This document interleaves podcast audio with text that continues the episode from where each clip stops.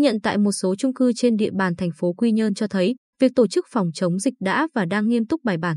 Hầu hết các chung cư đều thành lập chốt kiểm dịch tạm thời ở sảnh hoặc cổng ra vào. Người dân sống trong chung cư khai báo y tế, kiểm tra thân nhiệt trước khi vào chung cư. Toàn bộ chung cư đều bắt buộc khách vào phải khai báo y tế, từ chối cho khách đến thăm người thân vào trong chung cư. Tất cả đồ giao, nhận đều được tập trung tại các chốt trực bên ngoài sảnh, sau đó sẽ được nhân viên chung cư đưa đến cho cư dân. Áp phích phòng chống dịch được treo ở trước cổng các chung cư. Điển hình như tại chung cư Tân Đại Minh, ban quản lý chung cư giám sát qua camera toàn bộ khu dân cư từ hành lang, thang máy, tiền sảnh tất cả cư dân phải đeo khẩu trang cho đến khi vào trong phòng mình. Việc giao nhận hàng diễn ra tại không gian bên ngoài, tại tầng sân trống, máy sát khuẩn đặt ở vị trí ra vào block hoặc thang máy. Tại chung cư trên hiện có 5 hộ có người bị cách ly đều được tạm khóa thẻ từ, vân tay, cấm đi lại trong chung cư, mọi nhu cầu thiết yếu do ban quản lý hỗ trợ. Ông Nguyễn Trường Vĩ, ban quản lý chung cư cho biết, ban quản lý luôn tuyên truyền, vận động cư dân nâng cao ý thức và hành động tự bảo vệ bản thân, không cho khách lạ vào trong.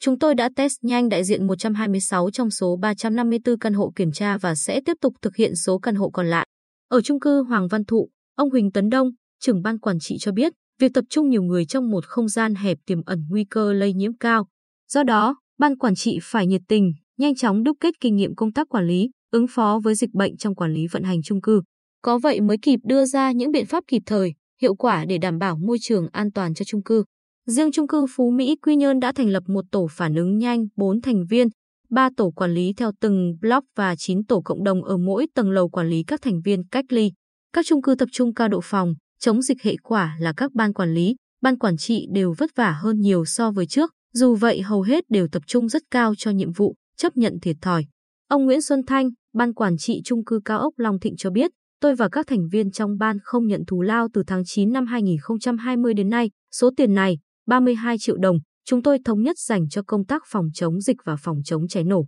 Hiện nay, chúng tôi mua nước sát khuẩn, đồ bảo hộ, máy đo thân nhiệt, kính chống giọt bắn. Do hệ thống phòng cháy chữa cháy ở chung cư gần như không hoạt động, việc sửa chữa lại tốn rất nhiều tiền, trước mắt chưa thể khắc phục được nên tạm thời chúng tôi mua và lắp thang thoát hiểm, mặt nạ chống độc để phòng khi cần thì có dùng ngay. Dù vậy điều ông Thanh rất băn khoăn là hiện chưa thể xử lý triệt để chuyện các em thiếu niên, nhi đồng chơi thể thao ở khu vực công cộng trong chung cư. Ban quản trị chung cư đã nhắc nhở, mời phụ huynh đến làm việc để chấm dứt tình trạng tập trung đông người nhưng không được hợp tác, thậm chí còn phản ứng gay gắt. Chia sẻ về khó khăn trong quản trị chung cư, ông Nguyễn Đức Long, Phó trưởng Ban quản trị chung cư Phú Mỹ Quy Nhơn cho biết, hiện chung cư có 23 trong số 237 căn hộ để chống, 35 trong số 237 căn hộ cho thuê, mượn. Số căn hộ vi phạm quy định khi cho thuê, mượn không khai báo, đăng ký cư trú mà có nhiều cách đối phó rất khó quản lý. Chúng tôi chưa có cách nào xử lý triệt để vấn đề này mà báo cáo với Ủy ban Nhân dân phường Ngô Mây, các sở, ban, ngành.